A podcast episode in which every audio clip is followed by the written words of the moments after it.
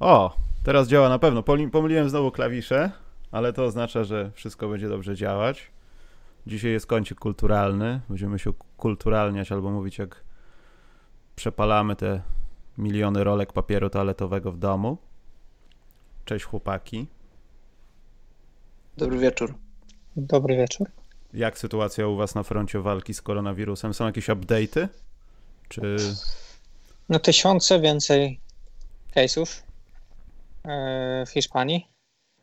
Taki jest update. Jest gorzej niż było. Mhm. A Karol? Też jest gorzej niż było. Z czterech wzrosło do pięciu. A podwaja się co ile dni? Bo to jest ponad No jak ostatnio, jak, jak, jak rozmawialiśmy ostatnio, to były, nie pamiętam, dwie albo cztery osoby, a teraz mamy pięć. Chyba były dwie osoby, no. no tak, to, tak. To, to chyba dwa dni później pojawiły się dwie kolejne, teraz jest piąta. Dzisiaj, dzisiaj podawali. No to krzywa rośnie. Niedobrze. Krzywa rośnie. Ale Karol, jak to jest? Bo, bo w Polsce to wiesz, już nie można wychodzić na ulicę hipotetycznie. Lepiej nie, w ważnych sprawach i tak dalej. U Przemka pewnie to już od jakiegoś czasu jest, ale u ciebie ja coś takiego jest?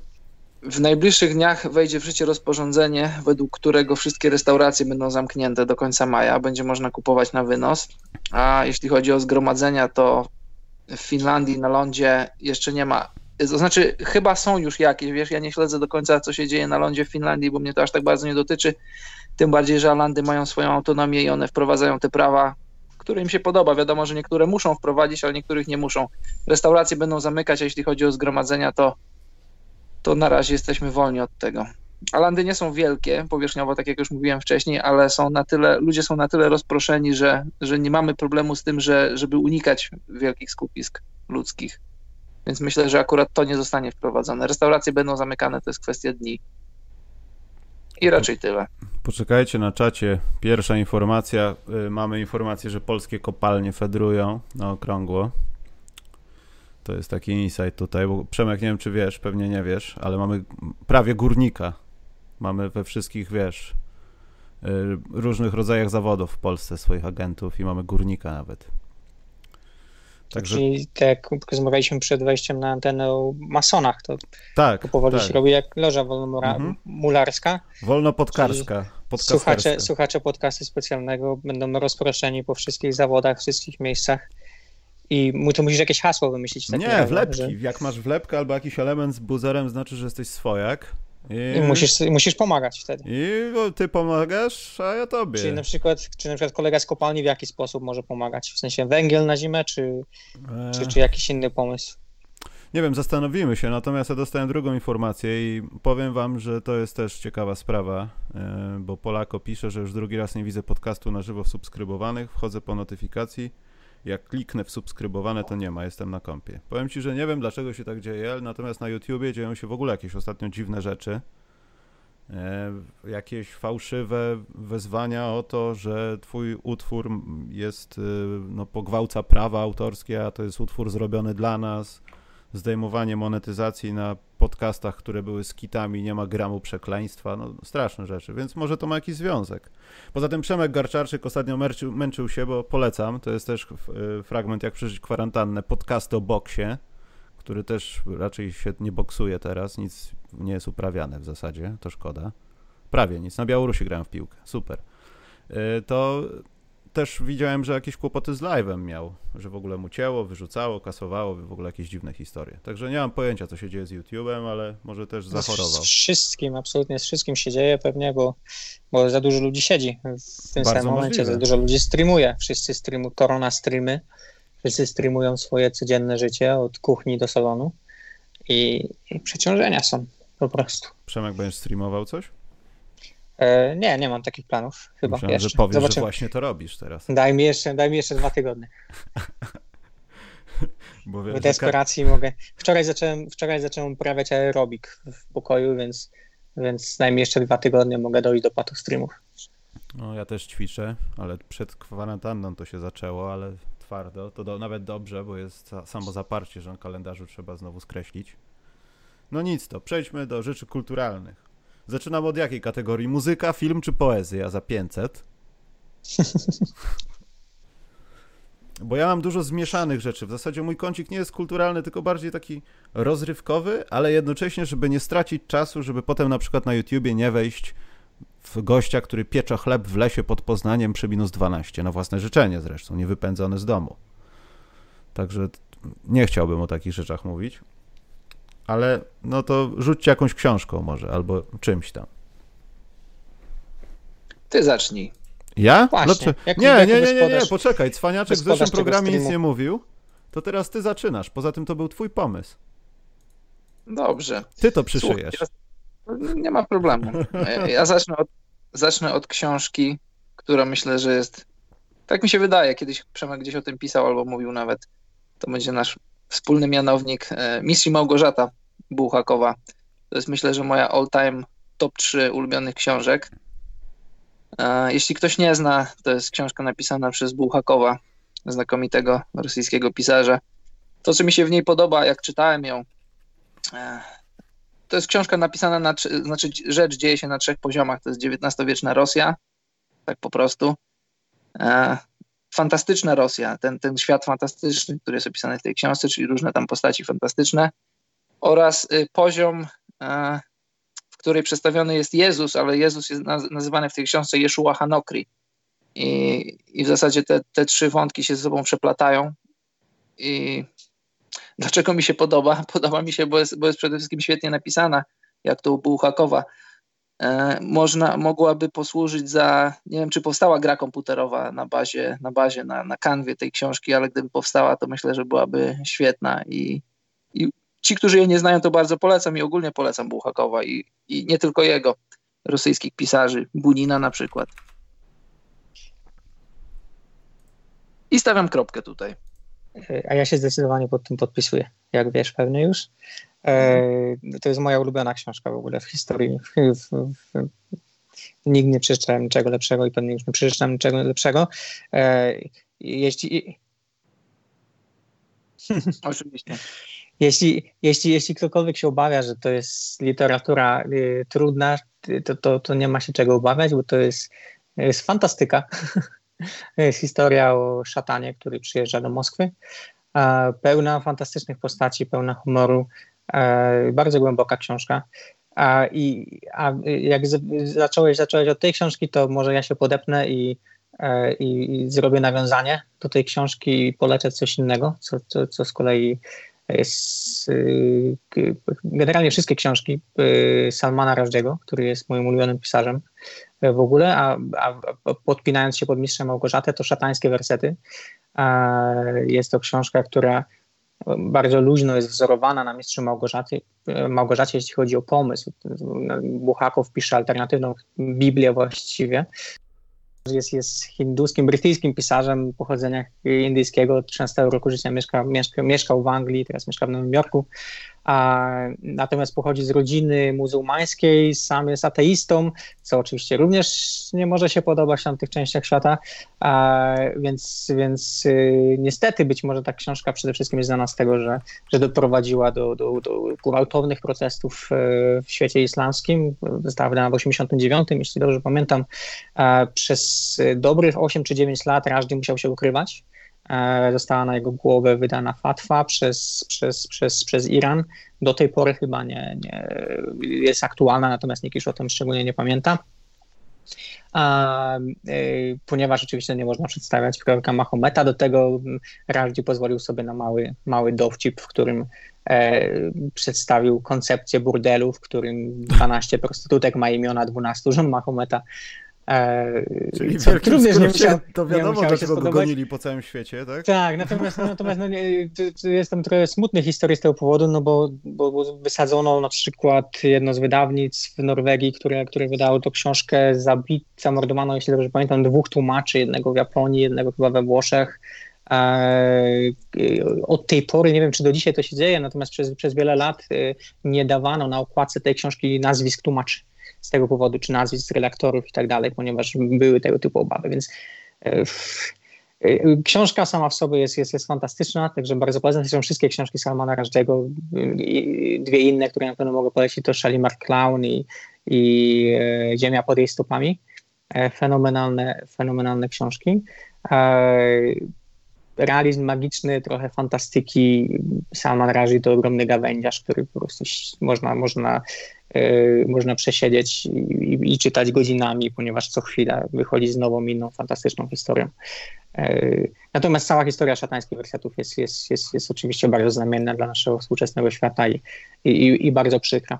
E, bo sama sobie książka nie jest krytyką islamu w żadnym wypadku, nie jest, nie jest krytyką religii, więc tak w tym, tym wypadku po prostu Razi bawi się różnymi koncepcjami i tak dalej, natomiast niestety część świata nie dorosła do tego. Słuchajcie, YouTube wykrakałem, trochę wypowiedzi Przemka uciął, ale chyba niewiele, nie wiem, ale ja nic nie dotykałem. Chciałem powiedzieć, że ja tylko pociągnął, ale naprawdę nic nie dotknąłem. Także sorry, nie wiem Przemek jak długo, ale chyba króciutko, także ludzie się domyślą, ale y, powiedz mi Przemek, bo ja nigdy nie dobrnąłem do końca, ale jak oceniłbyś łatwość czytania szatańskich wersetów w skali od 1 do 10?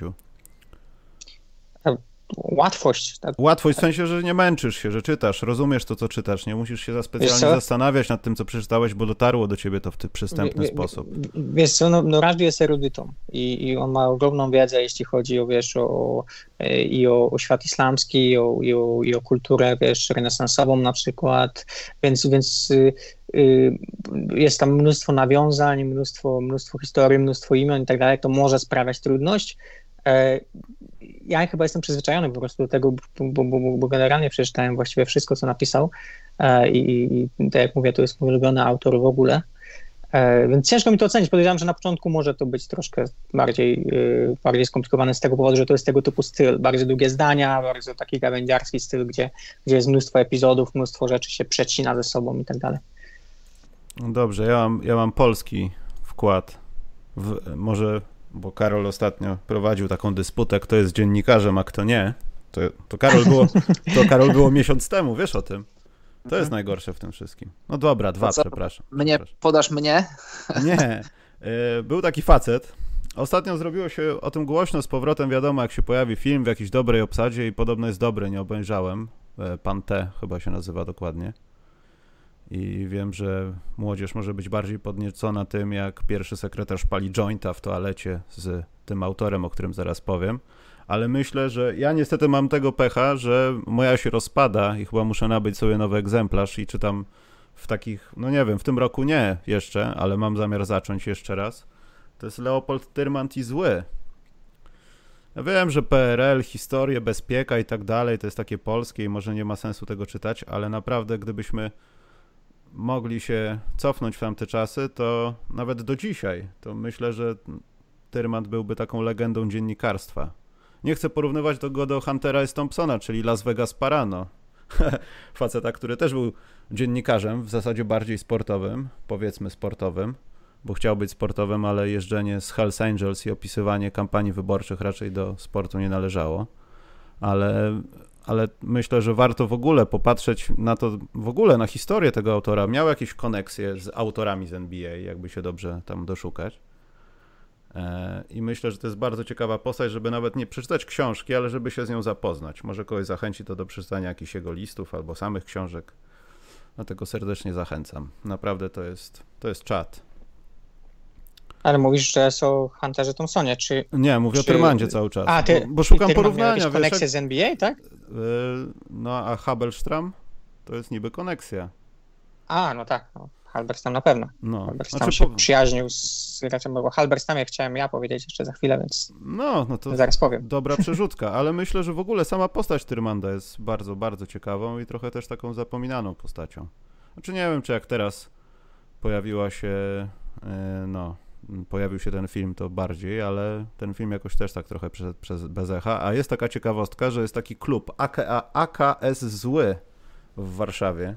To jest też ciekawa inicjatywa, warto kiedyś o tym powiedzieć. Może kogoś z tego klubu zaprosić, który w zasadzie zły, bo ta książka nazywała się Zły i nie, nie ukrywają swojego nawiązania do tego. Także takie o. Poza tym Warszawa, to też jest ciekawa rzecz dla warszawiaków. Jak ktoś by chciał się zapoznać, to tam jest dużo, dużo ciekawych rzeczy na temat Warszawy. Może nie w samej książce, ale w twórczości tego autora. Tyle o. To y, wracamy ślimakiem, to ja, jak już, jak już nawiązałeś Dawida Halberstama, Jest wielka szkoda, że, że, że wciąż żadne wydawnictwo nie zdecydowało się na tłumaczenia książek Davida Halberstama z wyjątkiem O i tutaj książek... postawię kropkę, bo to chyba jest kosztowne, wiesz? Chyba licencja kosztuje na tak? tyle dużo, że, że na nasze warunki... Ja no, nie wiem jak to było w tym roku, ale wiem, że w 2018 chyba starano się żeby coś takiego zrobić, no i umowy wiesz co, wiesz co, zabiły znaczy, wiesz co, no, dwie książki zostały przetłumaczone, nie? Y, czy jedna właściwie książka Halberstama została tylko przetłumaczona, czyli, czyli Grać i Wygrać o Michaelu Jordanie. Mhm. A y, chyba żadna inna nie została przetłumaczona jeszcze na polski, więc mówisz o, o innych książkach Albersama, czy, tak, czy, tak, czy mówisz tak, konkretnie o Breaks of the Game? Mówię konkretnie o Breaks of the Game też, ale o innych również, bo myślę, że to samo wydawnictwo trzyma i to też chyba może dotyczyć tego. Ale Breaks of the Game to wiem, że kosztowna wycieczka. No podejrzewam, że podejrzewam, że tak. W każdym razie no, wszystkie książki Albersona są dostępne po angielsku, można sobie ściągnąć bez problemu, nie kosztują dużo. A także jeśli ktoś, ktoś nie ma problemu z czytaniem po angielsku, bardzo, bardzo polecam. A y, fenomenalny y, sposób pisania o ludziach. Myślę, że niewiele osób w historii pisało tak dobrze o ludziach, a jako, że, że nie jest to fikcja, tylko, tylko są to, to ludzie prawdziwi, e, których on opisuje, y, jest to naprawdę niesamowicie ciekawe doświadczenie, w, wejście w świat, o czymkolwiek by pisał, bo Halbert tam napisał przez książkę o, o, o, o Beliciku, trenerze New, New, England Patriots, o Michaelu Jordanie, o Breaks of the Game, o, o przypadkowym sezonie z, z, z czasów, z końca lat 70. Portland Trail Blazers, um, Y, co swoją drogą Breaks of the Game, cytowana książka przez, przez właściwie każdą osobę, która kiedykolwiek pisała pewnie o koszykówce, ale bardzo mocno w kontekście kultury, bardzo mocno w kontekście świata, w którym, w którym to się wszystko działo. A ciekawa rzecz o Breaks of the Game jest taka, że, że tam, który przyjaźnił się z Billem Waltonem, bardzo chciał napisać książkę o, o, o Billu Waltonie właściwie w Portland Trail Blazers, natomiast Walton w tym momencie już był bardzo pokłócony z Blazers, odszedł z drużyny i tam został z zespołem bez Billa Waltona. A, I był to absolutnie sezon, który, który niczym się nie zapisał w historii Portland Trail Blazers i wciąż jest to jeden z najlepiej opisanych sezonów w historii, jeśli nie najlepiej opisany sezon. Natomiast wszystkie inne książki Halberstama, e, przez książki o, o wojnie w Wietnamie, e, e, e, które napisał dwie, Making of the Quagmire i, i The Best and the Brightest, czyli jedna, jedna o, o, czasach administracji Kennedy'ego i druga o czasach administracji e, Johnsona E, niesamowita przygoda, a zobaczenie tego od, od innej strony. Halbers tam był, e, był zresztą e, korespondentem wojennym w Wietnamie, jedną z pierwszych osób, która, która, która nie jeździła tam jako propagandysta rządu amerykańskiego, ale, ale, ale która jeździła tam, żeby, żeby właściwie doszukiwać się, doszukiwać się prawdy w tym wszystkim i, i pokazać też to wszystko od drugiej strony. Kennedy ponoć, ponoć pr, prywatnie pisał do New York Timesa, żeby, żeby go stamtąd ściągnęli, bo, bo, bo, bo, Halbers tam pisał po prostu to, co widział, natomiast, natomiast oficjalne wersje, które były podawane przez innych dziennikarzy bądź, bądź przez, przez sztab czy generałów Wietnamie amerykańskich, a zupełnie różniły się od tego, co, co, co on tam opisywał. Także bardzo ciekawe doświadczenie, y, no, przeczytać to i, i, zobaczyć, jak to wyglądało z perspektywy takiej osoby. E, też jest wątek polski w tym wszystkim, ponieważ Halbert tam po wojnie w Wietnamie wylądował w Polsce, w Warszawie jako korespondent Timesa. Zresztą ożenił się z polską aktorką Elżbietą Czyżewską, którą ściągnął potem do Stanów a spędził w Polsce bodajże parę miesięcy. Z tych paru miesięcy zostało chyba jeden krótki artykuł o, o wyścigach koni na Służewcu, też warty przeczytania. Um, natomiast y, właściwie każda jego książka. Y, po 9-11 y, napisał książkę, y, gdzie wszyscy spodziewali się, że będzie opisywał politykę i będzie pisał o całej sytuacji z terroryzmem i tak dalej. On napisał bardzo prostą książkę o, o jednej z, z, z, z ze strażnic, jak, jak, jak, się mówi, miejsce, w którym mieszkają, w którym pracują strażacy. E, Remiza, Przemek.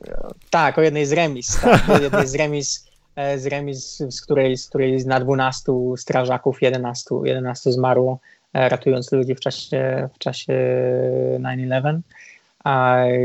I, I, też właśnie takie, takie bardzo typowe, bardzo, bardzo y, y, specjalne portrety ludzkie. E, miały niesamowity talent do tego, żeby pisać o, e, żeby pisać o ludziach, żeby przedstawiać ludzi z, z, jak właściwie żywe, żywe postacie, co się, się często nie zdarza w, w świecie dziennikarskim, gdzie zawsze jest jakaś zawsze jest jakaś, jakaś, jakieś spłaszczenie i tak dalej. U niego ci ludzie są właściwie żywi i, i, ma się wrażenie, że jest się tam w tych pokojach, gdzie oni dyskutowali, że jest się tam e, w tych szatniach, jeśli chodzi o jego, jego, jego sportowe książki i tak dalej. Także a właściwie nie, nie ma książki jego, którym, której bym nie polecił. A jest naprawdę fantastyczne, fantastyczne lektury. Karol, ślimaczek wraca. Karol. Dziękuję. E, książka, książka, o której muszę najpierw powiedzieć małą historię. Dostałem ją kilkanaście lat temu przy jakiejś tam okazji i przez ładnych kilka lat przeleżała na półce, na półce u mnie w domu i jak wyjeżdżałem z Polski i zabierałem swoje mienie, to zabrałem właśnie jedną z tych książek, jedną z nich, jedną z nich była właśnie ta książka i przeczytałem ją dopiero tutaj, przeczytałem ją z 5-6 lat temu. To jest książka y, dwójki dziennikarzy, Lynn Pinkett i Clive'a Prince'a. Tytuł Templariusze, tajemni strażnicy tożsamości Chrystusa.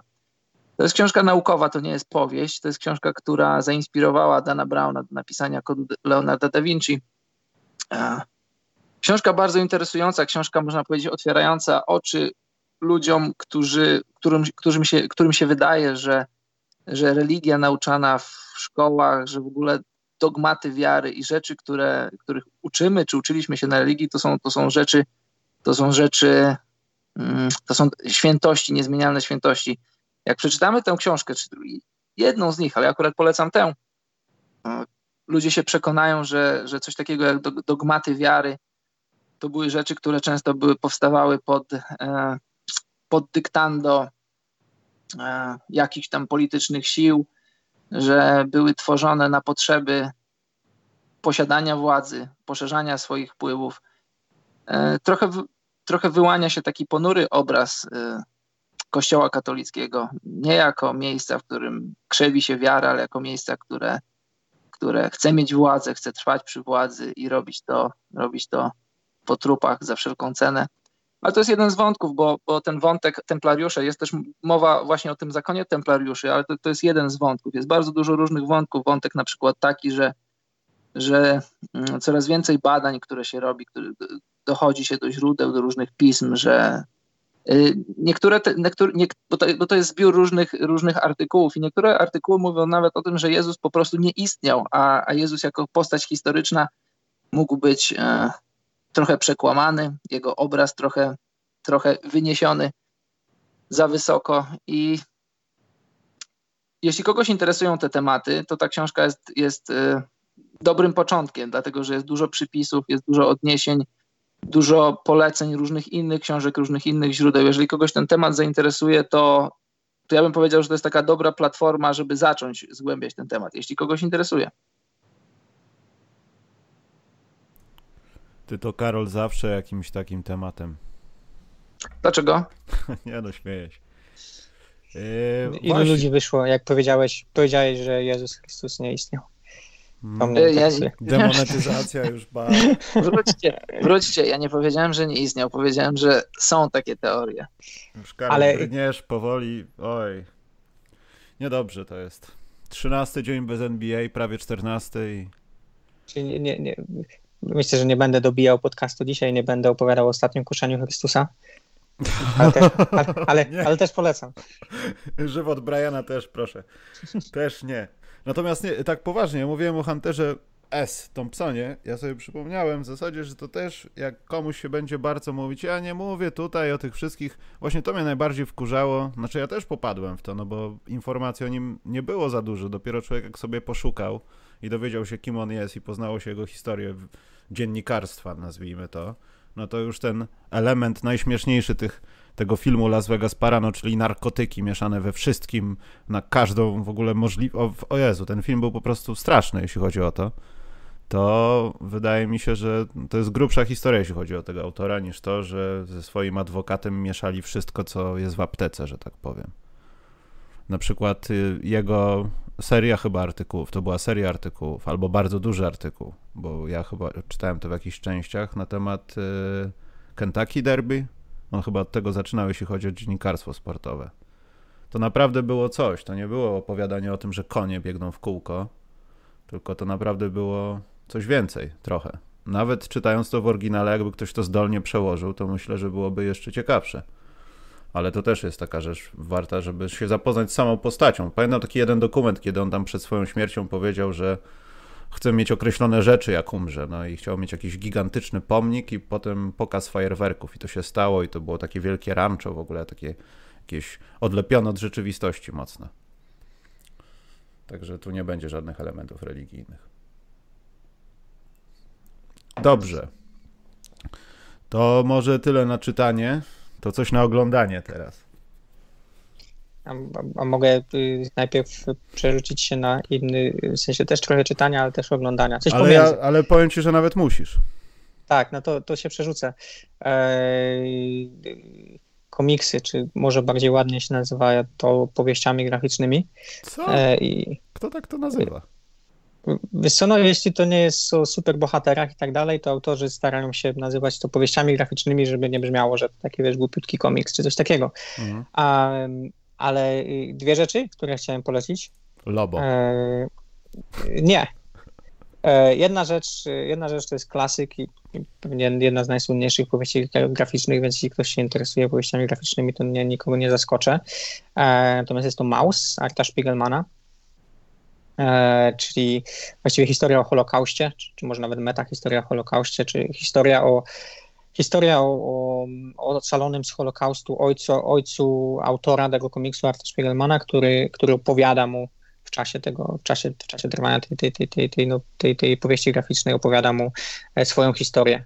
Um, jego ojciec Władek Spiegelman, polski Żyd z Częstochowy, e, jego matka Ania którzy oboje y, przetrwali Oświęcim, e, co już samo w sobie jest niesamowite, że, że razem znaleźli się w Oświęcimiu i, i pomimo tego, że właściwie nie mieli tam kontaktu ze sobą, udało im się obojgu przetrwać. E, natomiast sama powieść graficzna y, no, jest niesamowita. Y, jedna z niewielu książek, której kiedykolwiek pozwolono w Niemczech mieć swastykę na okładce, e, mimo tego, że, że w niektórych krajach był to duży, bardzo duży problem. W Niemczech normalnie jest kompletnie zabronione, natomiast ze względu na, na, na to, jak ta książka jest zrobiona, niemiecka cenzura e, zgodziła się na to, żeby, żeby książka miała swastykę na okładce. Polskie wydanie również ma swastykę na okładce. E, jest to książka, w której przedstawione są losy ojca autora. Natomiast co, co jest niezwykłe w tej powieści graficznej, to to, że, że, że Żydzi są przedstawieni tam jako myszy, a Niemcy są przedstawieni jako, jako koty, E, Polacy i to wzbudziło ogromne kontrowersje, przez co przez wiele lat książka nie była przetłumaczona, nie była przetłumaczona w Polsce. Polacy są przedstawione jako, jako świnie, a, w sensie jako zwierzęta świnie. A, i, I z tego powodu były olbrzymie protesty oczywiście i, i jak to w Polsce były wielkie problemy z tym, żeby, żeby wydać tę książkę. W końcu udało się po wielu, wielu latach, y, wielu latach to zrobić. Natomiast no, niesamowicie, niesamowicie skonstruowana historia a bardzo głęboka, ponieważ główny bohater Władek Spiegelman jest wręcz w oczach swojego syna jest wręcz stereotypowym, stereotypowym złym Żydem, rasistą, sam z, mimo tego, że sam przetrwał Oświęcim, będąc mieszkającym w Stanach, jest, jest, właściwie, jest właściwie rasistą, sknerą, a ma się wrażenie, że jest złym człowiekiem. I to stwarza taki niesamowity, niesamowity kontrast, y, patrząc na to, w jaki sposób przetrwał, przetrwał wojnę i tak dalej, i wszystkiego historię i, i, pytania o to, czy, czy to wojna go taka stworzyła, czy może przez to, że, że taki był, to udało mu się przetrwać wojnę i tak dalej. Um, bardzo, bardzo wzruszająca rzecz, także, także polecam na pewno, jeśli ktoś nie miał okazji, jest wydanie przetłumaczone y, na polski, bardzo dobre tłumaczenie moim zdaniem, więc więc warto, e, warto zakupić sobie albo spojrzeć na to. A, I druga rzecz, druga powieść graficzna, którą, którą też uwielbiam, kocham i obu mówię, ponieważ przeczytałem je 2-3 dni temu, zrobiłem sobie odświeżenie i przeczytałem obie. E, druga to, to, to powieść graficzna brazylijska, bliźniaków z Brazylii, Fabio Moon, Gabriel Ba, a, y, nazywa się Day Tripper, w, po, w, Polsce wydana jako dzień, e, dzień za dniem. To powieść graficzna składająca się z 10 epizodów, e, opowiadająca o losach e, pisarza, e, o, startującego pisarza, powiedzmy, który w każdym epizodzie ginie. I, i to jest właściwie, jest, jest to, jest to bardzo ciekawy sposób zrobiony. Dokładnie, ponieważ każdy, każdy, każdy, każdy epizod kończy się jego śmiercią w różnym wieku. Raz jak ma 5 lat, raz jak ma 19 lat, raz jak ma 30 lat, raz jak ma 70 lat. I, i bardzo proste historie, e, taki, no, taka powieść o życiu, która, która jest bardzo przyjemna do czytania, natomiast po, po zakończeniu zostawia nas z bardzo wieloma refleksjami, więc e, też przepiękna, przepięknie narysowana, więc, więc e, jeśli ktoś lubi, bardzo, bardzo polecam. Tyle. Nasz Uf. górnik napisał na czacie Żydzi i pyk po pieniążkach z YouTube'a. Ja chciałem powiedzieć, że nie przejmuj się, bo jak algorytmy pracują tak jak myślę, to już było o tym, że coś z Jezusem jest nie tak. Teraz Przemek z Żydami, a wcześniej Hunter S. Thompson narkotyki. Tu będzie żółty pieniążek. Już jestem pewien, że będzie żółty pieniążek, także Cóż, może Karol nie uratuje sytuację. Nie, można, nie można używać słowa Żyd teraz na YouTubie, czy? nie, jak już użyłeś go ze trzy razy, no to teraz już... teraz już mogę. Teraz wszystko możesz. No. Może e, Żyd i pieniądz i Sknera w jednym Karol, zdaniu. Karol. Ja tylko głośno myślę, zastanawiam się. No to głośno myśl w tej swojej wyspiarskiej małej mieścinie i powiedz teraz coś od siebie. Przepraszam bardzo. Proszę bardzo.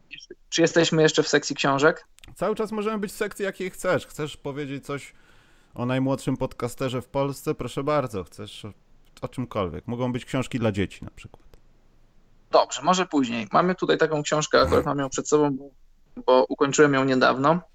To jest książka pana Douglasa Kenyona, Zakazana historia ludzkości. To jest, to jest zbiór 42 bodajże artykułów każdy z nich jest niezależnie napisany przez, przez 42 naukowców z różnych dziedzin. Podkreślam, z różnych dziedzin. I też, tak jak tamta książka, którą polecałem przed chwilą, tą ją mam przed sobą. I y, ona dotyka różnych tematów, na przykład y, no, ewolucji, kreacjonizmu, darwinizmu. Y, zahacza też o egipskie piramidy, zahacza też o zmiany klimatyczne, zahacza też o, o kosmos, o, o kataklizmy nawiedzające świat. Bo, moim zdaniem bardzo ciekawa i jeśli, jeśli kogoś takie tematy interesują, bo to jest, to, to, to jest, to jest książka, która do, do, dotyka bardzo wielu różnych tematów historycznych, nie tylko historycznych, społecznych też.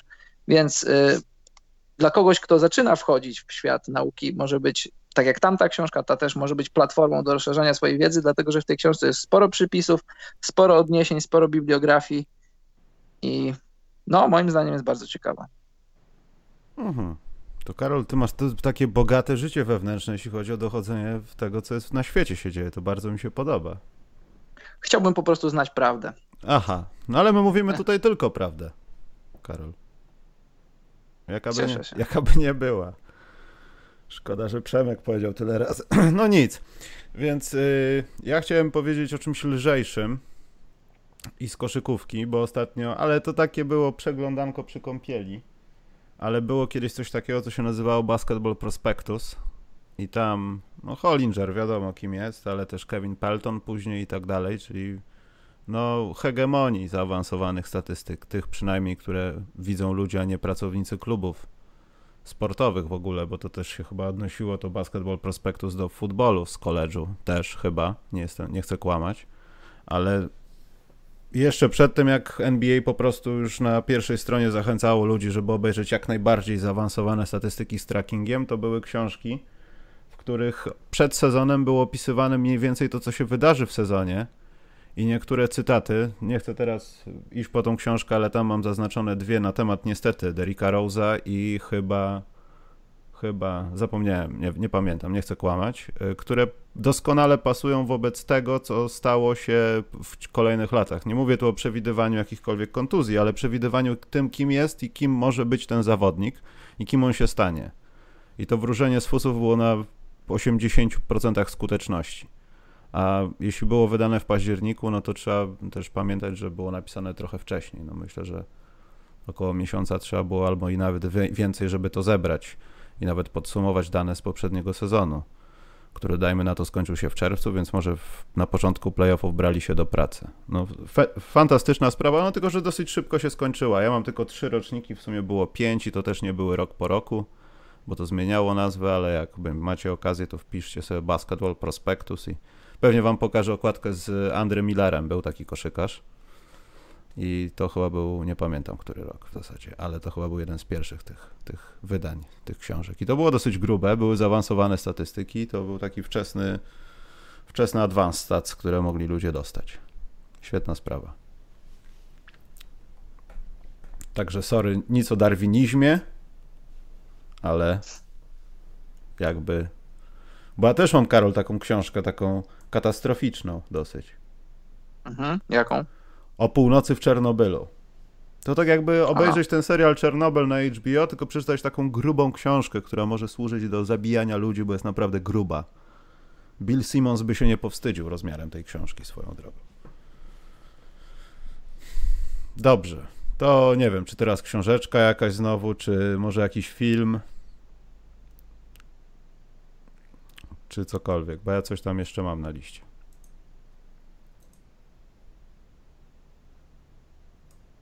Yy. Przemek? Jest, jest jakaś kolejność. Nie ma żadnej kolejności, mów co chcesz.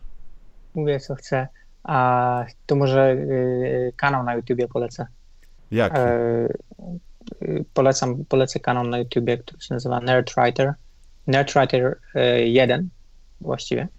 A jest to, jest to chłopak facet właściwie, ponad 30-letni, który od, od paru lat e, tworzy wideo eseje e, na najróżniejsze tematy, od popkultury przez, przez, przez kulturę wyższą, e, muzyka, film, książki, poezja, obrazy, właściwie wszystko, co go interesuje. Jest, robi świetny, świetny edit. Są takie wideo eseje po, po, po 7 do 10 minut, także, także bardzo fajna forma, którą bardzo, bardzo szybko można przełknąć. E, świetnie zrobione, jeśli chodzi o jakość, i, i, no i też jeśli chodzi o, o, o tematy, które podejmuje.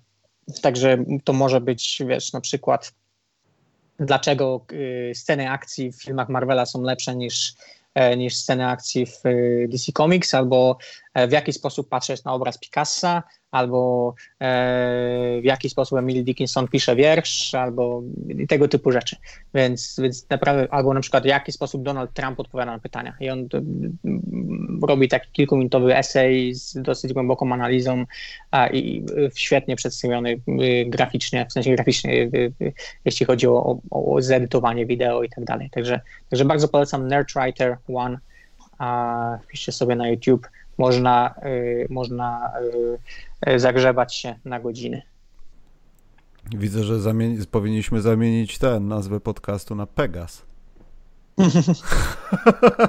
pokazujemy pokazujemy inną, inną twarz. Fani koszykówki są inteligentniejsi niż fani piłki nożnej, tego typu rzeczy.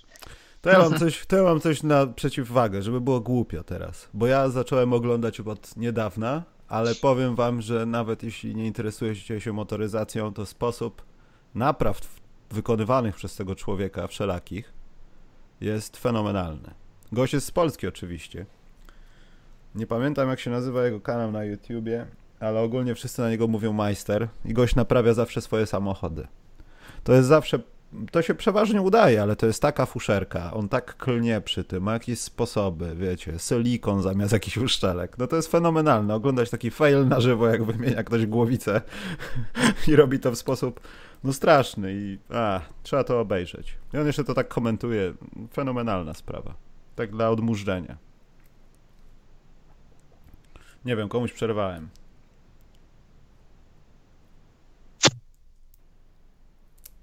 Mhm. To pogadaliśmy. Wiesz co, sorry, że, że nie ma płynności, ale mnie, nie wiem, czy przerywa mnie, czy, czy mam, takie, mam takie wrażenie, że, mhm. że się zawieszamy raz na kilkanaście, czy tam kilkadziesiąt sekund. A może jak jest cisza, to po prostu mam takie wrażenie. Nie wiem, powiem ci, że tutaj chyba wszystko dobrze jest, bo przełączyłem się na niższą jakość na YouTube, bo wcześniej coś faktycznie... Ja, ja myślę, że po prostu jesteśmy bardzo kulturalni i nie wchodzimy sobie w słowo. No właśnie. Zupełnie niepotrzebnie. Ja mam jeszcze, no, no. Mam, ja mam dużo książek, które mógłbym polecić. E, zabieram się, zabieram się w najbliższych dniach, dziś pewnie nie, może jutro, może pojutrze za biografię Bruce'a Lee napisaną przez e, Matthew Poliego. nie mogę tej książki, no znaczy myślę, że mogę ją polecić, ale nie mogę nic o niej powiedzieć, bo jeszcze jej nie czytałem. To jest bardzo gruba książka. Jesteś o teraz. ciosach jakichś tajnych? Są jakieś ciosy? Nie, Cztery nie, nie, palce tygrysa, że zabijasz gościa, jak go dotkniesz w splot słoneczny? Czy... Nie, ale zabijasz go miesiąc później. Absolutnie nie. Absolutnie nie. Absolutnie nie, bo dostaje postać, i umiera. Postać, Bruce'a Lee to jest bardzo, bardzo interesująca postać i tu jest właśnie nie wiem, jak bardzo on się skupia, autor na filmach, jak bardzo skupia się na tej e, fizyczności Bruce'a Lee, ale e, kto się interesuje, czy interesował się jego postacią, ten wie, że to jest bardzo, bardzo złożona, bardzo interesująca postać i bardzo uduchowiona, że tak powiem. I już nie mogę się doczekać, kiedy zacznę. Gdybym mógł, to zacząłbym teraz, ale teraz nie mogę. Nie chodzi mi o podcast, tylko tak ogólnie o okoliczności. Książka ma ponad 600 stron i, i wiele sobie po niej obiecuję, bo Jestem umiarkowanym fanem postaci Bruseli od, od wielu, wielu lat i, i, nie, i nie chodzi o sztuki walki, nie chodzi o sztuki walki, tylko o, a przepraszam, a czy Karol tam jest wyjaśniona śmierć jego, bo to, bo to chyba jest y, najciekawsze ze wszystkiego Właśnie. związanego z Bruce'em Lee, tak mi się wydaje. Masz rację, masz rację, mam nadzieję, że jest, nie wiem, polecam, polecam awansem, mam nadzieję, że mam nadzieję, że książka będzie warta tego, y, jest, jest pięknie wydana, twarda okładka, dużo ciekawych zdjęć, y, no, trzymam ją, trzymam ją przed sobą i, i cieszę się na myśl, że zacznę czytać. Ale będzie opcja, jak książka jest kiepska, już zdążyłeś polecić wszystkim. A właśnie, no. Będą, będą się, ludzie będą pisali wyzwiska. A Przemek lubi takie miny, prawda? Że ktoś ci na przykład powie, dobry kolega ci powie, a masz książkę na podróż, jest świetna, stary, jest o LeBronie Jamesie. I potem są wyzwiska tylko, pretensje jakieś. A, już zapomniałem, wyparłem to zupełnie tak? z pamięci. Tak, wyparłem to zupełnie z pamięci. Będziemy już, chyba za tydzień robić koło Fortuny. I ja myślę, że egzemplarz taki przeddrukowy bym rzucił na koło Fortuny tej owej książki. Bo mam jeszcze taki. Do wygrania. Podpisana? Nie, nie podpisana, ale dostałem takie jeszcze bez okładki. E, coś chyba z większymi poprawkami, ale te, tam też jest trochę byków. Ja nie wiem, czy ty takie ode mnie nie dostałeś z taką białą okładką. Nie, nie, dostałem Aha. od ciebie. A, widzia, ja dlatego widzia, da... poka pokazałeś mi te z białą okładką, natomiast y, dostałem normalne wydanie. Tak. Ja też miałem taką z białą okładką. No właśnie, taka, be, znaczy bez okładki, w sensie czarno-białe, napisane tam tytuł, autor tak, tak. i książka, jakby. Jakby książka, masz rację. Yy, bo będzie koło fortuny, bo ja tu już wynegocjowałem bo ja a propos tego, że Przemkowi się nie podobają książki, czytałeś książkę jakąkolwiek Briana Windhorsta? Wiesz co, mam, czytałem, yy, mam książkę, yy, która jest zatytułowana Franchise, z Terrym Pluto napisana o początkach LeBrona Jamesa w Cleveland. Chyba książka z 2008 czy 2009, więc to takie starsze czasy. Nie jest zła, w sensie, no nie jest też super ale w sensie to jest ta LeBron INC, tak? To jest ta? Że nie, nie, nazywa się, nie, nie, nie, nie, nie, książka się nazywa Franchise, jest o tym, A, w jaki sposób że remaking LeBron, coś tam, tak. Tak, tak, remaking of, of, of, Cleveland Cavaliers. Terry Pluto, który też jest z Cleveland bodajże, który pisze świetnie, e, z Brianem Whithorstem napisali tę książkę. Bo wiesz co, e, Michał, książki z twoim podpisem, a nie jakiegoś tam bliżej, tak. Podpiszę się za autora. Zresztą on to też zrobił za kogoś na okładce. E, dobrze, więc ja chciałem tylko powiedzieć, bo to, to trafi do koła fortuny na pewno. Może w piątek na naszym Facebooku będzie już okładka, ale wychodzi autorstwa Briana Windhorsta, LeBron James INC, wiesz, tam o biznesie i tak dalej. Mhm. I przeczytałem to tłumaczenie. Zastanawiam się nad jedną rzeczą, że może trochę Roland Lazenby w książce o Jordanie to napisał, ale nie powstała chyba jeszcze tak dosłownie biznesowa książka o koszykarzu. Zastanawiam się, o jakim koszykarzu można byłoby jeszcze napisać od strony biznesowej, żeby, żeby to w taki sposób jak gdyby pokazać. Bo faktycznie to jest tutorial tego, nie chcę spoilować, no ale to jest tutorial tego, co budował i zbudował LeBron James, jeśli chodzi o biznes. Wiadomo, mm. tam są opisane jakieś sytuacje graniczne z jego kariery, zwłaszcza z Cleveland ale tylko one podpierają to, co, w którą stronę szedł LeBron, że ten dożywotni kontrakt, potem skąd to się, no masa rzeczy. I to Wiesz taki co, coaching trochę biznesowy z tego jest. Wiesz co, no jedna taka postać na pewno to, to Magic Johnson, który tak. przecież y, no, od czasu jak, jak, jak, jak yy, odszedł na emeryturę z powodu AIDS, z powodu, przepraszam, AIDS, z powodu HIV. A, Poszedł na emeryturę z tego. Tak, mówię, mówię jakby był 91 w ogóle.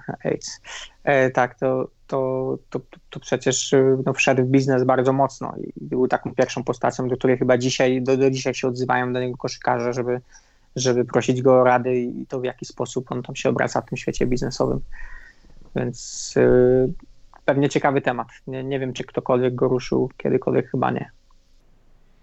Może jeszcze Kobi, no. Może ktoś się pokusi. No pewnie, pe, pewnie jeszcze Kobi, aczkolwiek no, by, były te, kiedy to się działo, dwa lata temu, czy że był ten artykuł na ESPN z wypowiedziami pracowników Magica, że, że no nie jest takim uśmiechniętym, miłym panem, jak, jak się wydaje na Twitterze tak naprawdę i więc, więc kto wie, może, może też dlatego nikt nie był w stanie, czy nie, nie, nie wziął się za ten temat, bo może, może wyszłoby trochę, trochę brudów z tego. Karol, coś do oglądania teraz. Coś do oglądania. E, no, jeden z moich, tak, jeden z moich all-time ulubionych filmów e, to jest Matrix. E, no. Wyszedł w 97 bodaj roku, pamiętam, byliśmy z kolegami z liceum w kinie na tym filmie i później w zasadzie To była każdego masakra, człowieku w kinie, tak. oni się poruszają w stop klatce, jaka to była masakra. Ja Przynajmniej... 20 razy byłem w tym roku, kiedy była premiera, człowieku. Tak? No. Przynajmniej raz w roku oglądam, oglądam całą trylogię Matrix. No, w ostatnich dwóch, trzech latach pra prawdopodobnie, jeśli jak dobrze pamiętam, to nie oglądałem, ale do tego czasu raz w roku oglądam sobie Matrix. Matrix, jeden z ostatnich filmów tego przełomu XX i XXI wieku jeden z ostatnich filmów, który broni się swoją fabułą, broni się grą aktorską, a nie efektami specjalnymi, mimo że jest ich tam dużo. Później trochę amerykańskie, szczególnie kino, weszło w taką erę. Robimy efekty specjalne, bo umiemy, potrafimy i stać, stać nas na nie. Trochę się, trochę się, trochę kosztem fabuły, scenariusza i gry aktorskiej, ale, ale Matrix. Za każdym razem, jak go oglądam, to odkrywam coś nowego Matrix też tak. wielopoziomowy film, który można rozumieć Ale Karol, na wiele przepraszam, ja się wtr muszę wtrącić. No. Matrix był tylko w jednej części. Dwa, dwie następne wolałbym z niej wyprzeć, z pamięci w sensie. A to wiesz, wiesz... Były nieznośnie beznadziejne trochę. Można dyskutować jak najbardziej. Też uważam, że pierwszy był najlepszy. Y, drugie uważam, że dostały trochę dużo krytyki niezasłużonej, bo no, jasne, nie były tak dobre jak jedynka, ale ale też y, oceniane z poziomu jedynki chyba nie mogły z, z nią wygry, wygrać, a, a w najgorszym wypadku dorównać. Jasne, były słabsze, ale też trzeba pamiętać, że bracia Wachowscy, e, teraz już nie bracia, rodzeństwo. tylko siostry. Tak, rodzeństwo. Oni, oni nie stworzyli dwójki, trójki na fali sukcesu jedynki, tylko oni już mieli cały, całą historię napisaną od początku do końca i chcieli to od początku do końca wydać w trzech filmach. Y, plotka głosi, że ma wyjść, nie wiem, czy czwórka, czy w jakiś sposób kontynuacja trylogii. W jak silny sposób będzie związana z trylogią, ale jest taka plotka, nie wiem, czy potwierdzona, czy nie, że ma w najbliższej przyszłości wyjść kolejny Matrix. To niedobrze byłoby chyba. Niedobrze, bo wszystkie ich, wszystkie ich cała ich twórczość po Matrixie Poza to tym, niestety... No, to trochę kaszana, ale wiecie co, ten Matrix dlatego tak uderzył, bo znaczy potem doszło to do wszystkich po czasie, ale tak naprawdę te wszystkie triki, gdzie Neo tam leży i strzelają do niego stop klatka, jakieś yy, śmieszne, śmiesznie wyglądające teraz, ale wcześniej robiące naprawdę wrażenie pociski, które lecą i tam jest taki przecinają powietrze i zostawiają taki ślad to w kinie chińskim było od lat 80. rozwijane. I jak wszyscy oglądali te filmy kung fu i tak dalej, że oni latali, to już te elementy tych linek były i nagle kino amerykańskie to zaadaptowało. I potem się okazało, że powstają jakieś filmy, filmy potem z Jetem Lee, które efektami po dwóch latach przewyższają Matrixa, są zrobione w niższym budżecie. I nagle ludzie oglądają jakieś takie, wiesz, mordobicia. No ale nieważne, to był świetny film, to był chyba 99 rok, to była masakra. Boże. A nie siódmy? Wydaje mi się, że siódmy? 97. Zaraz sprawdzę. Nie wiem, może 99, 99 albo 99, 99 chyba. 99, tak? też mi się tak wydaje. Tak, tak, racja, tak. no, 99.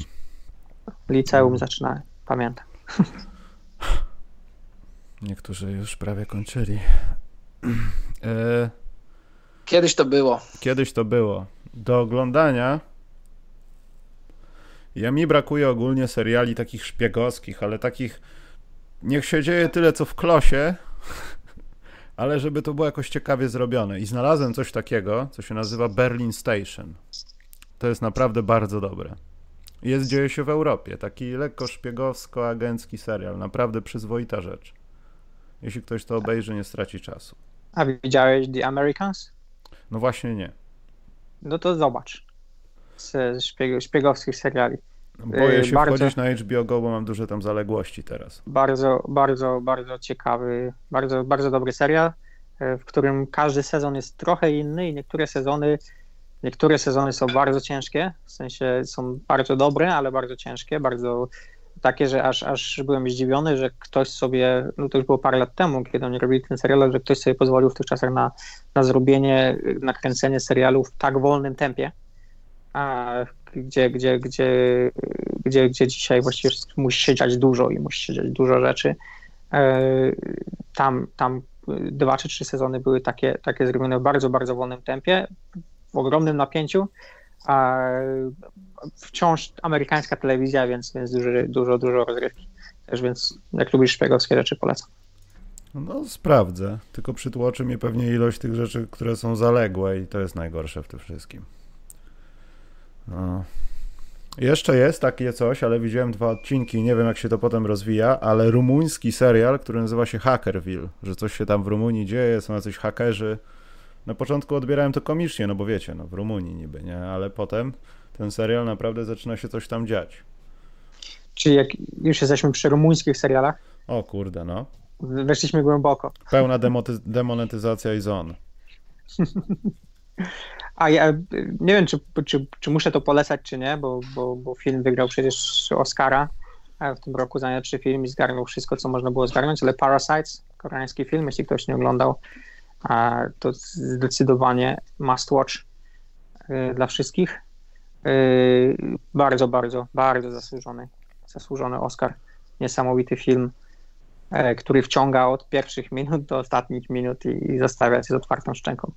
Także, także bardzo, bardzo polecam. O, wiem, jak, okazję ja zobaczyć już. karnego kutasa przyznać kwarantanny y, na, za film jeden. Bo pamiętam, że jak zacząłem czytać komiksy i w ogóle był TM Semik i tak dalej, to wychodzili X-Meni. No i tak jakoś to zaczęli tłumaczyć, nie od pierwszego jak gdyby numeru, tylko od jakiejś tam konkretnej, konkretnego wydarzenia, że była taka saga Dark Phoenix i naprawdę serio nie mogłem się doczekać kolejnego tam miesiąca, tygodnia, żeby do kiosku pójść po następny. Serio, X-Meni wygrali moją podstawówkę. Natomiast... Pamiętam, miałem. Miałem tam w ogóle, że tam to obce, nie pamiętam, tam to obca planeta przyszła tą Phoenix ogarniać, bo ona już tam jadła planety, nieważne. Powstał film. Chryste Panie, to jest najgorszy film chyba z superbohaterami obok Zielonej Latarni, jaki obejrzałem w życiu. No może jeszcze Ghost Rider z Nicolasem Cage'em podchodzi pod ten poziom. Nie wiem, jak można było skasztanić tak, taką świetną historię, zrobić to w sześciu odcinkach. Niech to trwa jak Gwiezdne Wojny. Obejrzałem to i po prostu krwawiłem wewnętrznie. Nie polecam tego. Dlatego tak szybko jest za darmo gdzieś na platformach jakiś, bo jest fatalny. Nie będę oglądał. Jeśli jest trochę hałas teraz z mojej strony, to dlatego, że jest 20, a o 20 w Hiszpanii wszyscy wychodzą na balkony i jest impreza. Tak? Także... Nie słychać. Nie słychać? Mogę wyjść na balkon i pokazać. To idź.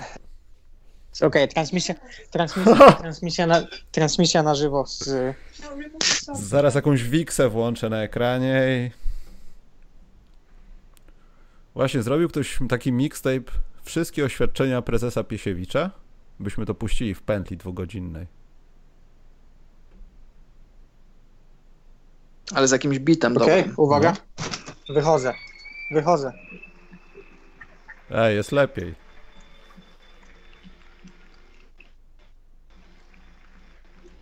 No, coś tam słychać. Grają.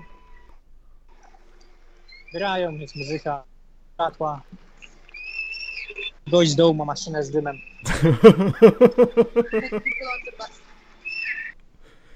No to ładnie. A u ciebie, Karol, jest imprezka jakaś? Nie, nie ma. Każdy we własnym zakresie. Każdy wewnętrznie. Dobrze, nie wiem, czy jest sens odpalać sekcję muzyczną. Bo Karol pewnie słucha Mozarta. a ja wyjdę z jakimś rapem. nie, nie słucham. Ale chciałem jeszcze jeden film polecić. Jaki? To ja też chciałem zapytać, czy oglądaliście jeden film może najpierw, zanim ty go polecisz może. To się nazywa Knives Out z Danielem Craigiem. Strasznie nie. podobno dobry film i mam go zamiar dziś obejrzeć. A, czyli następna rekomendacja przed i gramy z ogniem. Więc Karol, jaki film? E, film z 97 roku. Jest to czeski film pod tytułem Guzikowcy. To jest taki, to jest taki trochę, trochę czarny humor, taki trochę absurdalny humor. Jak ktoś jest fanem Monty Pythona, którego ja jestem ogromnym fanem, to jest coś, to jest coś z, z tego gatunku. E, jest takie pojęcie czeskiego filmu, jak ktoś, ktoś nie, nie jest przygotowany na to, co, co dostanie w filmie Guzikowcy, to po pięciu minutach może wyłączyć. Ale jeśli ktoś jest przygotowany i lubi te klimaty, to gorąco polecam. Film Guzikowcy, czeski film, 97 rok. Poczekaj, bo się na czacie zawiesiłem. Dobrze, odwiesiłem się. Ktoś napisał, to... że książka Alanie Iversonie, Michał Będkowski dokładnie powiedział, że książka Alanie Iversonie jest biznesowa. No, jest Czy... wybitnie biznesowa. Jak tracić pieniądze? No, komornicza jest, można powiedzieć. Y, ten, właśnie, kurczę, może ktoś z was, kto nas słucha, słyszał to Knives Out, nie chciałbym zmarnować półtorej godziny. Uratujcie mnie. Bo ja nie wierzę tym wszystkim rzeczom, które są popisane. X-Meni mieli być świetni i zmarnowałem czas w swoim życiu. Nie róbcie tego, nie popełnijcie tego błędu. Jeśli ktoś oglądał Ghost Ridera z Nicolasem Cage'em, to wie, co to za ból jest. Dobrze, jakiś film, jakaś płyta, bo będziemy chyba powoli kończyć, bo już jesteśmy godzinę, wy, wy macie jakieś takie poważne książki. Myślałem, że będą jakieś weselsze. Co, ja mam, ja mam jedną rekomendację, która też będzie brzmiała jak bardzo poważna, ale Ojej. aż tak poważna chyba nie jest. E, w sensie, ja, powiem o tym, bo ja byłem bardzo zaskoczony, bo, bo, bo, bo zawsze E, w sensie, co, co chciałbym polecić, szczególnie, że teraz dużo ludzi ma dużo czasu i to trzeba poświęcić 10 godzin na to. No, albo za to jest dużo. Dekalog Kieślowskiego. E, dekalog Kieślowskiego, który, który mi się zawsze kojarzył, jako że pamiętałem tylko krótki film o zabijaniu, z czymś będącym straszną, ciężką dramą i, i, i, i bardzo ciężką, ciężkim klimatem. Natomiast E, nie jest tak do końca i, niektóre epizody są, są, są też, e, są właściwie komediami. Także obejrzałem to całkiem niedawno, całe 10 z rzędu i muszę powiedzieć, że to jest no, jedna z najlepszych rzeczy, jakie widziałem kiedykolwiek. Jeśli chodzi o, o, o historię, jeśli chodzi o sposób opowiadania tych historii, wszystko dzieje się w Polsce, w tych ciężkich klimatach lat 80. w Warszawie, a, więc, więc jakoś tak nam się pewnie inaczej ogląda bo, bo, bo, bo, pamiętamy to jeszcze i znamy to. Natomiast na poziomie fabularnym to jest Mistrzostwo Świata, e, więc y, wszystkim polecam. A jeśli ktoś szuka czegoś lżejszego z dekalogu, to, to ostatnia część jest właściwie godzinna komedia e, z Szturem i Zamachowskim, która jest, jest, jest no, można się położyć ze śmiechu. Także y, też byłem zdziwiony, jeśli nigdy nie mieliście okazji oglądać Kieślowskiego i wydaje wam się, że to jakieś nudy, to nie są to nudy. Teraz mi się przypomniał taki film z, ze Szturem yy, Wodzirej? Miałem... Ale Wodzirej nie jest ze Szturem. A z kim jest? Jest ze Szturem. Jest Oczywiście ze Szturem, gra, gra główną tak. rolę tego Wodzireja, co chodzi, tam się prosi o ten program telewizyjny i tam się dzieją różne rzeczy naokoło, chyba tak. Czas surferów z Bogusławem Lindą widzieliście? Niestety tak.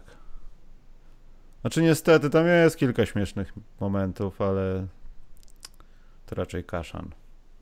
Ale super produkcja, ja przez jakiś czas myślałem, że to kaszan, ale teraz oglądałem ostatnio i to nie jest kaszan. Tam, tam jest tyle śmiesznych rzeczy w superprodukcji. To jest taki na początku głupi, idiotyczny film. Ale jak się obejrzy drugi, trzeci raz i na przykład hydrozagadka. O, to bym sobie obejrzał. O, hydrozagadka. Hydrozagadka. Tak, tak, hydrozagadka. Alkohol to wróg. Dobrze. Idziemy. Jak... Komary rypią. Zdejm kapelusz. Yy, poczekajcie, bo jakieś były pytanka. Może zróbmy małe pytanka i pójdźmy sobie. Jak chcecie jakąś książkę i płytę, bo ja płytę mam muzyczną do polecenia. Płytę, poleć jakąś płytę dla odmiany. Ale to ja, ja to taką rapową bardziej, no wiesz. Może być rapowa, no. To jest problem, najnowsza płyta problemu. Art Brut się chyba nazywa. Oj, Przemek. A to polski zespół, czy? No a jak? W ogóle a. sobie prześleć to, co produkuje problem, posłuchaj. Tam się dzieją... Polski rap. Oj, oj, powiem ci, że Przemek to jest, to jest poezja, nie rap. To nie jest jakieś tam fiu w bziu. Polskiego rapu nie słuchałem. Nawet dawno. powrót płomienia 8.1, czy tam, jeśli to się nie odmienia, czyli płomień 8.1, nie jest tak fajny jak problem. Serio. Może jestem psychofanką a po, a powiedz, jakąś, ale. A powiedz mi, jako znawca rapu, co ty myślisz o, o macie? O tym, że. Wiesz co? Ja nie jestem jakimś specjalnym znawcą rapu, ale wydaje mi się, że. Jestem. To... Nie jestem. Znaczy z nas trzech pewnie dla mnie, tak. Dla mnie jest. Dla mnie jest. Dla mnie, dla mnie ja, po, ja postrzegam. Taka teraz aureola. Nie, ja postrzegam to tak, że ja na przykład mam problem ze słuchaniem tak zwanego new schoolu. Może mi się to nie podobać i, i tak dalej. Natomiast ten chłopak robi chyba to, na czym powinno to polegać, czy nam się podoba, czy słuchającym tej muzyki, czy nie. Po prostu rap chodzi, w rapie zawsze chodziło o to, żebyś opisywał jakiś problem, sprawę, wiesz, gangsterka. By the way, The Chronic doktora Dre dzisiaj albo wczoraj zostało wpisane w ogóle jako dziedzictwo USA. A hmm. tam raczej jest trochę o sucha, sukach i tego typu innych y, sprawach i okazuje się, że ta muzyka jest doceniana i traktowana jako dziedzictwo narodowe. Wiesz ja cię pytam o to, bo jest, jestem ciekawy, bo, bo ja, wiesz, na tej fali całej patointeligencji i tak dalej, e, byłem ciekawy. Ty, to są co, fakty. To, to, no, chłopak opisuje co? fakty, które przeżywa prawdopodobnie we własnym otoczeniu. Mało tego, jeśli ktoś dobrze sobie wygoogluje i sprawdzi, kim jest jego ojciec, to jest typowy case dzieciaka, który no może poszedł w tą patointeligencję, ale tak. powiedział tak, o tym, wiesz o co chodzi. Ale tak, no ale wiesz... Co się działo, jak chodzi... scyzoryk Leroya? No, tak, wiesz, ale chodzi mi bardziej o to, że, że yy, w sensie yy, sposób, w jaki on składa zdania, yy, bardzo mi się podoba. I przesłuchałem sobie cały jego album i wiesz, tematyka nie jest mi bliska w żadnym wypadku, bo w szkole byłem już bardzo, bardzo dawno temu i to pewnie, wiesz, zajmie mu jeszcze dużo czasu, żeby dojrzeć do jakichś innych tematów i tak dalej, natomiast na poziomie, wiesz, technicznym, ja, wiesz, ja się nie znam na, na, na, na rapowaniu czy coś, ale, ale znam się trochę na słowach, to, to byłem, wiesz, do tego chłopak 19-letni, y, byłem pod wielkim, wielkim wrażeniem tego, w jaki sposób bawi się słowami i w jaki sposób e, w jaki sposób jest w stanie składać, składać te rymy i widać, jaką ma dużą kontrolę nad, nad językiem. E, znaczy nie, zdarza no się wiesz, to często. Jeśli chodzi o technikę, to na pewno, natomiast on przede wszystkim może to jest patent, wiesz, może mógłby robić w drugą stronę, ale jest też takim gościem, który, no nie wiem, ja też nie słyszałem wszystkich jego utworów, ale popatrzysz na to i tam nie masz klasyki newschoolowej, Gucci, Prada, wiesz, i tak dalej, drogie samochody, Cox, można wymienić kilku takich super wykonawców i chłopak po prostu, no co no, był w tym pieprzonym Batorym czy w jakimś innym dobrym liceum i działy się tam takie rzeczy, no. Nie powiedział, czy to Rafał, czy to Mateusz, ale powiedział, co się działo, raczej tego nie zmyślił. Także szacunek, ale nie wiem na ile to jest patent, a na ile to jest chęć wyrażenia siebie, bo w tych czasach to Przemek wiesz jak jest. No, no, ja nie, absolutnie nie mówię o tym. Ja szczególnie, że mówię, tematyka nie jest mi w ogóle bliska, natomiast e, byłem pod wrażeniem jego panowaniem nad językiem, panowaniem nad językiem. E, taka, chciałem się dowiedzieć w sensie twojej eksperckiej opinii, bo może się nie znam w ogóle. Michał, a kto jest, Michał, kto jest twoim zdaniem najlepszym polskim raperem teraz? Teraz? No. Nie wiem. To jest tak jak zapytać, jaki jest najlepszy samochód. No to rozdzielmy. Powiedzmy y, y, o warstwę, warstwę tekstową. Kto no to... najlepiej bawi się słowem, tak jak powiedział Przemek, i kto robi najlepsze bity. Nie wiem, czy to jest ta sama osoba, czy to, czy to są dwie różne osoby. Jeśli chodzi o bity, to ciężko mi jest odpowiedzieć, bo każdy lubi jakieś swoje, ale wydaje mi się, że ci, którzy współpracują, na przykład, ja da, znowu będzie to problem, ale Steez on się chyba nazywa, który robi bity tam, no to to jest wyższa półka. Natomiast teraz trzeba wspomnieć, wa ważne to jest, że teraz chyba jeszcze bardziej się to wyrównało, kto robi dobre bity, a kto nie, bo tak naprawdę wystarczy zrobić kilka dobrych bitów, dać jakiemuś dobremu sprzedającemu się albo będącemu na fali artyście i to już idzie. A to chyba nie jest aż tak trudne, jak jeszcze było powiedzmy 20 lat temu, czy jak 10 lat temu. No, ale chodzi przecież... nawet o sprzęt, wiesz. Dobre jest... bity kosztują przecież. No tak, ale jest taka ilość osób, która produkuje takie dobre bity, że naprawdę można byłoby zrobić osobny podcast, Karol kiedyś, wiesz, ja też y, y, znawcą muzyki nie jestem, ale y, czy nie było tak 15-20 lat temu, że recepta na, na światowy utwór to było kupić sobie bity od Timbalanda i albo to zarapować, albo zaśpiewać nieźle, w miarę poprawnie. No tak, albo właśnie się podpiąć, wiesz, do takiego jakiegoś kogoś, kto wschodzi, wiesz, jest popularny, nagrał kilka hitów, teraz wchodzi ze swoim solowym albumem i zaprasza wszystkich tych, którym robił bity Potem tak. robi drugi album, a po trzecim już zapominają o tobie, a po czwartym w TMZ pisze, że bierzesz sterydy i, i kończą się pieniążki. Ale akurat chyba Timbaland wylądował na, na, na cztery łapy i też chyba jakoś tam nie najgorzej. Ale powiem ci, że na przykład podobają mi się takie y, powroty ze starej szkoły, na przykład Eros, bardzo, bardzo dobrą płytę ma.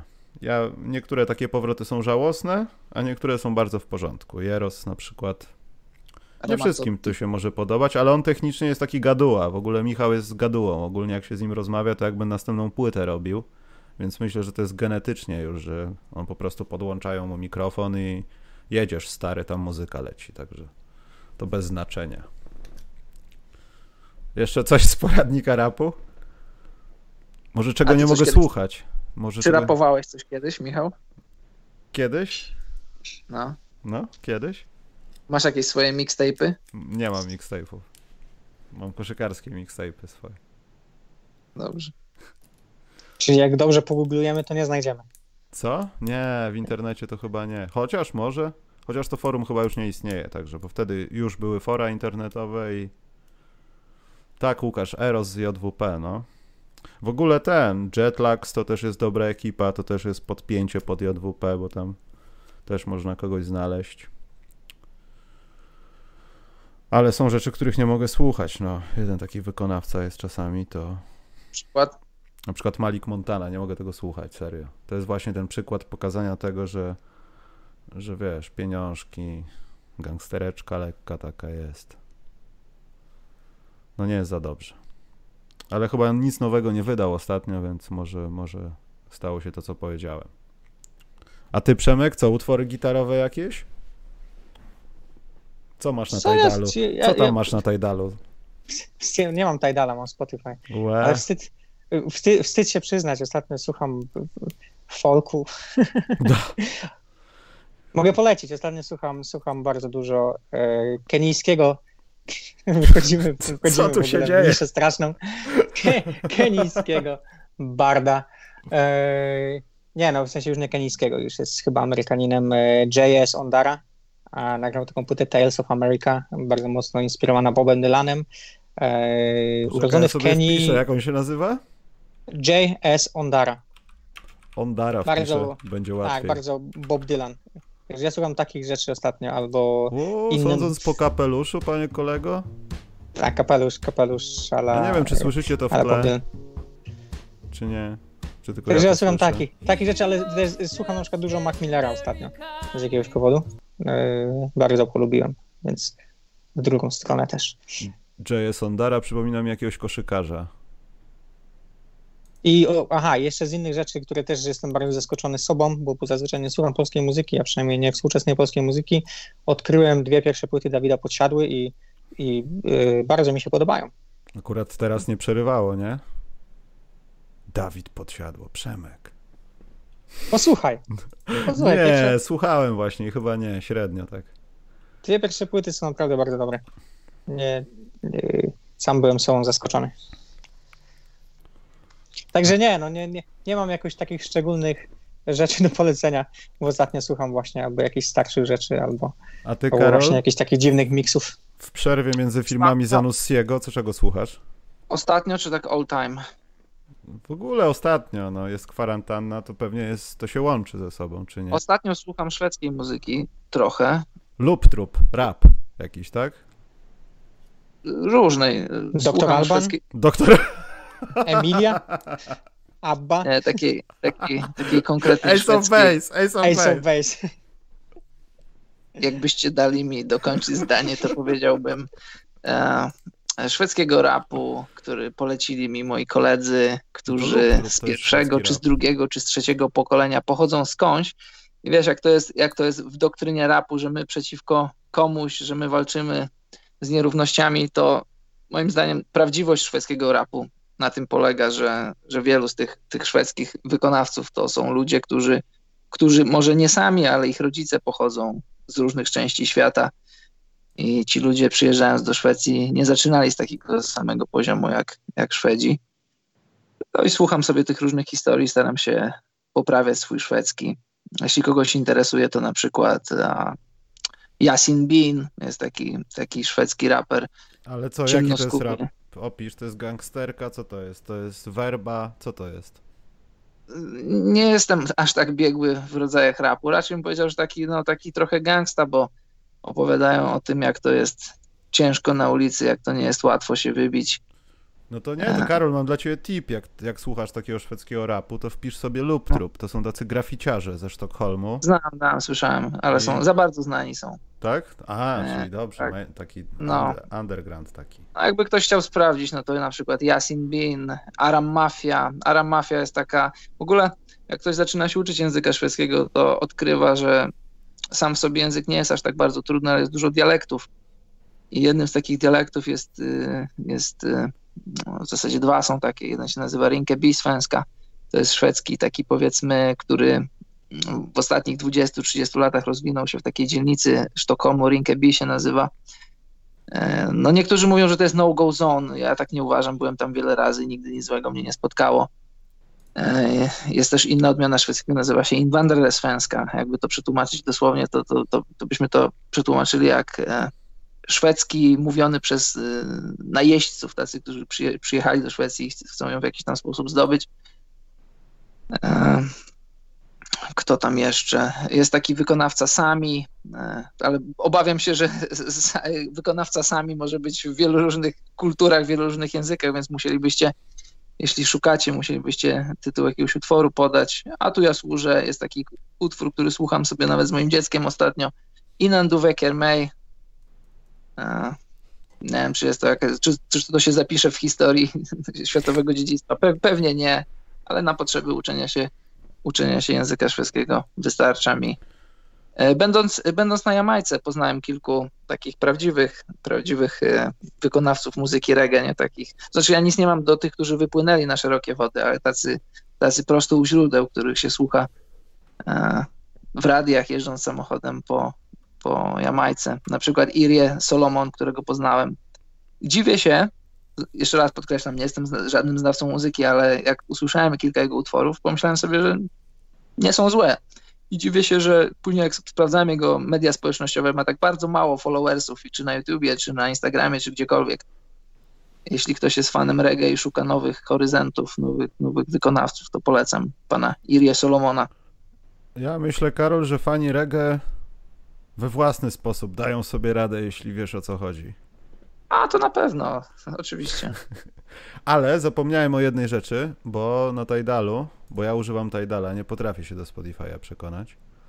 E, Gabi Drzewiecka zrobiła taki, bo tam są takie playlisty i jest taka playlista z hashtagiem Zostań sam w domu. Nieważne, ta playlista może się podobać, może się nie podobać. Jest kilka fajnych rapowych utworów, jakieś takie dziwne mieszanki. Ujdzie, ale tam jest pierwszym utworem jest utwór Więcej pary Bartka Królika ja potem już przestałem słuchać tego mixtape'u, tylko słuchałem Bartka Królika płyty. To jest, no, każdy wie kto to jest, Bartek Królik. Jak ktoś nie wie, to wpiszcie sobie na przykład Wonky One czy coś. Ogólnie muzyka ekstra, także to nie jest Dawid Podsiadło, Przemek może, ale z Polski jest, polecam. Dobrze, pytanka jakieś, bo było trochę. Eee...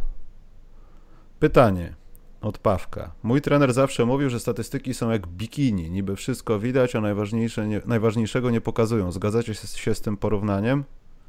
A to... czy twój trener powiedział, że to nie są jego słowa? Albo to nie są jego bikini? Potrzymaj moje bikini. Teraz ja mówię. Nie, tak poważnie, wiesz co, zależy, mi się wydaje, że zależy to od poziomu rozgrywek. Bo o ile w jakimś NBA chyba nie mamy statystyk, które no, mamy dużo statystyk, które pokazują dużo i też stosunkowo niedużo jest tych rzeczy, które trzeba obserwować, które są mega ważne, ale na jakichś takich, nie wiem, niższych ligach, jak ta moja Liga Wiatrów, no to statystyki to jest podstawa. Ty zdobywasz punkty, podbiegasz do stolika, czy zapisali ci asystę. Tam akcja obok ciebie biegnie, a ty to sprawdzasz. We trzech, w czterech, czy na pewno była ta asysta. Więc dla niektórych jest to bikini, a dla niektórych to wszystko jedno.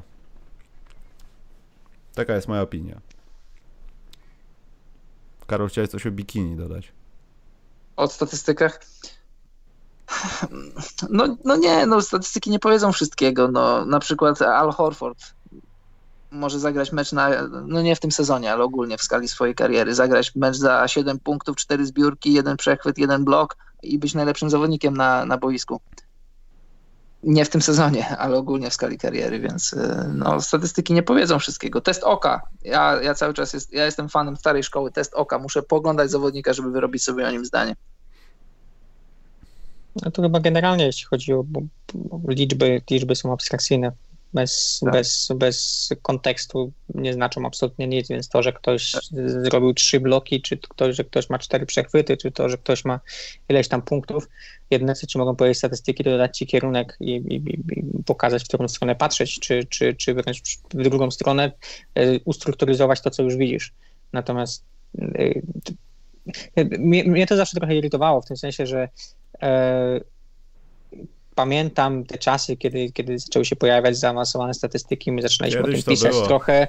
E, dla ludzi to jeszcze nie było takie normalne i, i, i często były komentarze, że i, i, komentarz, który zawsze mnie bardzo irytował, był taki, że ludzie mówili, o mój Boże, teraz przyjdą, przyjdą nerdzi i oni przejmą koszykówkę i że oni jak się w ogóle nie znają, bo jak się nie patrzą i tego typu komentarze bez zrozumienia, że, że, że ci ludzie, którzy mówili o zaawansowanych statystykach nie mówili nigdy, że, że teraz będziemy oceniać ludzi tylko przez pryzmat liczb, że teraz będziemy, e, będziemy patrzeć patrzeć tylko i wyłącznie na to, ile ktoś ma tam e, e, per, czy ile ktoś tam ma jakiegoś worpa, czy, czy, czegoś, czy, czy czegokolwiek innego, a tylko ci ludzie mówili, że, że te liczby są po coś i te liczby mają nam pomóc strukturyzować to, co, to, co widzimy, a bez kontekstu i tak nic nie znaczy i każde, w sensie no nie było chyba, zazwyczaj osoby, które rozumiały te zaawansowane statystyki są mądre osoby i żadna z tych osób raczej nigdy nie myślała, że, że bez oglądania koszykówki, bez testu oka, bez, bez, bez, bez kontekstu y, te liczby są w stanie komukolwiek cokolwiek powiedzieć. Więc, więc zawsze, zawsze to był taki argument przeciwników zaawansowanych statystyk, że tutaj przychodzą nerdzi, chcą przejąć koszykówkę, a nie mają pojęcia, nie znają się i tak dalej, gdzie było zupełnie przeciwnie, że, że, że, że właściwie ludzie, którzy, którzy, którzy interesowali się zaawansowanymi statystykami, tym chętniej i, i, i tym bardziej postulowali to, że trzeba na koszykówkę patrzeć. Po prostu być może te liczby pokazywały nam, że trzeba patrzeć na inne rzeczy niż musieliśmy kiedyś. Nasz program kulturalny oglądało dzisiaj tak mało osób, wiem z jakich przyczyn. Po pierwsze, kanał sportowy dzisiaj miał Hate Park, a po drugie, teraz o 2000 mniej oglądających na YouTubie ma Msza Święta z duchową adopcją i różaniec o ustanie pandemii. Co to jest duchowa adopcja? Nie wiem, oglądaj, to się dowiesz. Ale jak na razie oni zabrali nam oglądających. Takie są fakty z YouTube. Pytanie, Karol, jest do ciebie. Słucham bardzo. E, jak się stało, że sędziujesz Skandyna na Skandynawii, na całej, Karol? Siedziałeś w Polsce wcześniej? A, sędziowałeś. Nie siedziałem. Nie, no taki żart. No. Jakieś ligi? E, ile zajęło ci dojście do sędziowania wysokich lig na Skandynawii? Pawko pytał. E, panie Pawko, mój wyjazd z Polski nie miał nic wspólnego z koszykówką. Wyjechałem z Polski, bo, bo zawsze chciałem, bo chciałem zobaczyć, jak życie wygląda. Teraz na pewno nas kraju. demotyzują. Ja pierdzielę.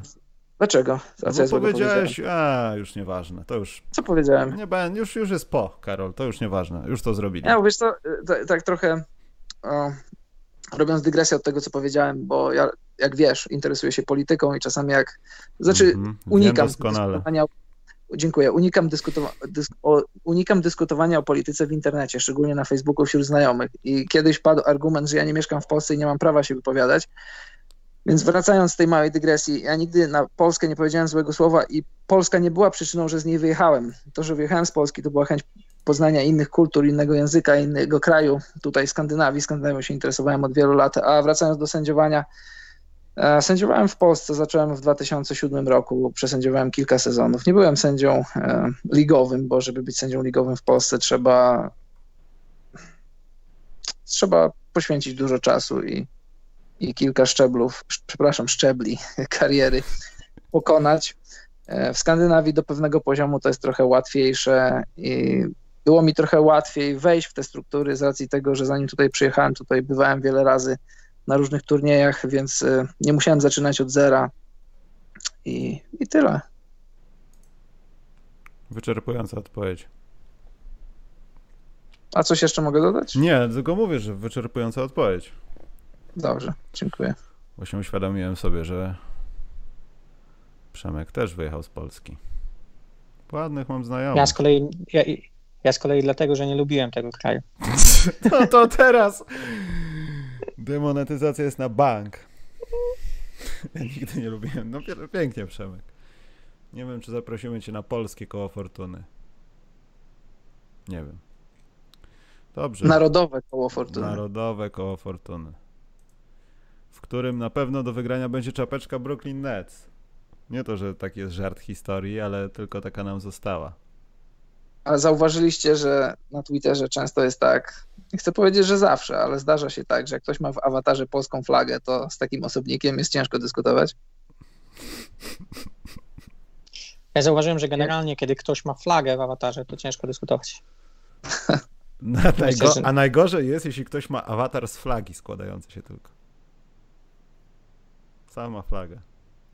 A jeszcze gorsze jest na Facebooku, jak e, są różne takie nakładki, które się pojawiają. O, to jest najgorsze, no. Święta Niepodległości i ktoś nie pomyśli, że na przykład w swoim zdjęciu profilowym miał zdjęcie z Hurgady, jak leży sobie z piwem na basenie, wrzuca, po czym wrzuca nakładkę Święto Niepodległości i to wszystko pasuje jak, jak siodło do świni. Widziałeś kogoś takiego kiedyś? Niestety tak. Ja nigdy.